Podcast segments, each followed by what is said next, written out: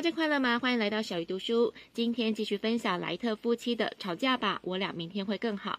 上一集我们聊到改善吵架品质的其中一招——自我揭露。这集则要聊一聊自我解放。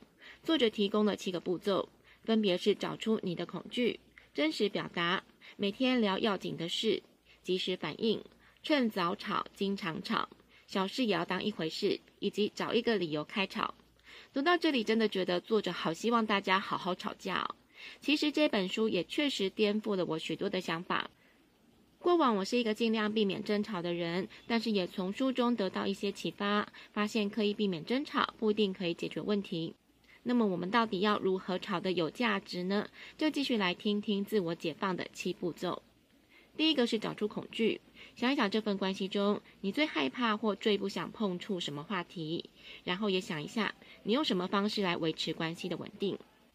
第二是真实表达，不要小心翼翼，真正的互动应该是自发的、不经修饰、真实的。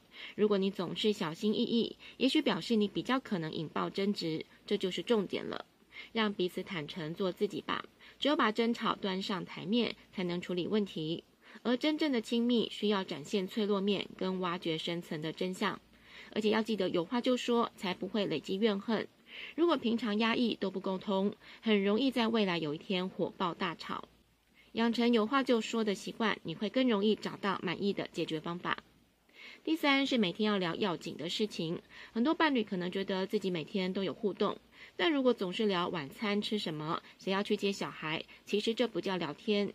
请找一个时间聊一聊彼此这一天的感受、希望、恐惧或是梦想等。要在关系当中打造追求共同目标的凝聚感跟意义。第四点是及时反应，这跟有话就说有一点像。根据不同情况随时做出反应，同样比较不会累积不满跟意见。不用等伴侣心情好才开口，也不要觉得不重要而刻意隐瞒。要记得，你们是一对伴侣，必须互相告知彼此的生活状况跟感觉。第五点是趁早吵，经常吵。看到这个标题，我真的觉得很好玩。其实也是跟前面有相同的概念。不要觉得问题会自己消失，因此只要觉得烦或是不满，就要马上谈一谈。在问题出现的初期就爆发争吵，其实反而比较容易解决。第六点是小事也要当一回事。作者认为，如果不把小事当一回事，有时候就会累积成大事。最后一个步骤就是开吵吧。不过开吵之前，要自己先深入问题的核心，看看真正烦心的是什么，又渴望什么，感受到什么，再跟伴侣分享这些想法。最后，作者还分享了一个很有趣的概念，那就是伴侣奥林匹克赛。他们认为，性爱虽然是表现亲密的重要方式，但未必是创造亲密感最好的方法。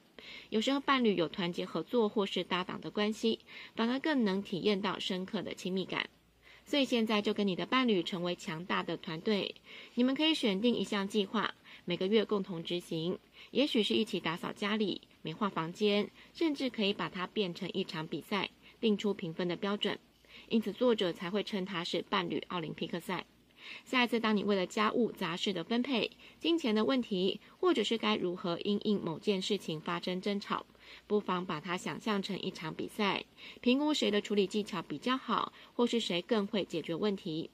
优质的团队会了解每个队友的强项跟弱点，如此一来就能避免不必要的争吵，还能学会尊重对方的才能，并且互相学习，一同把这些事情做好。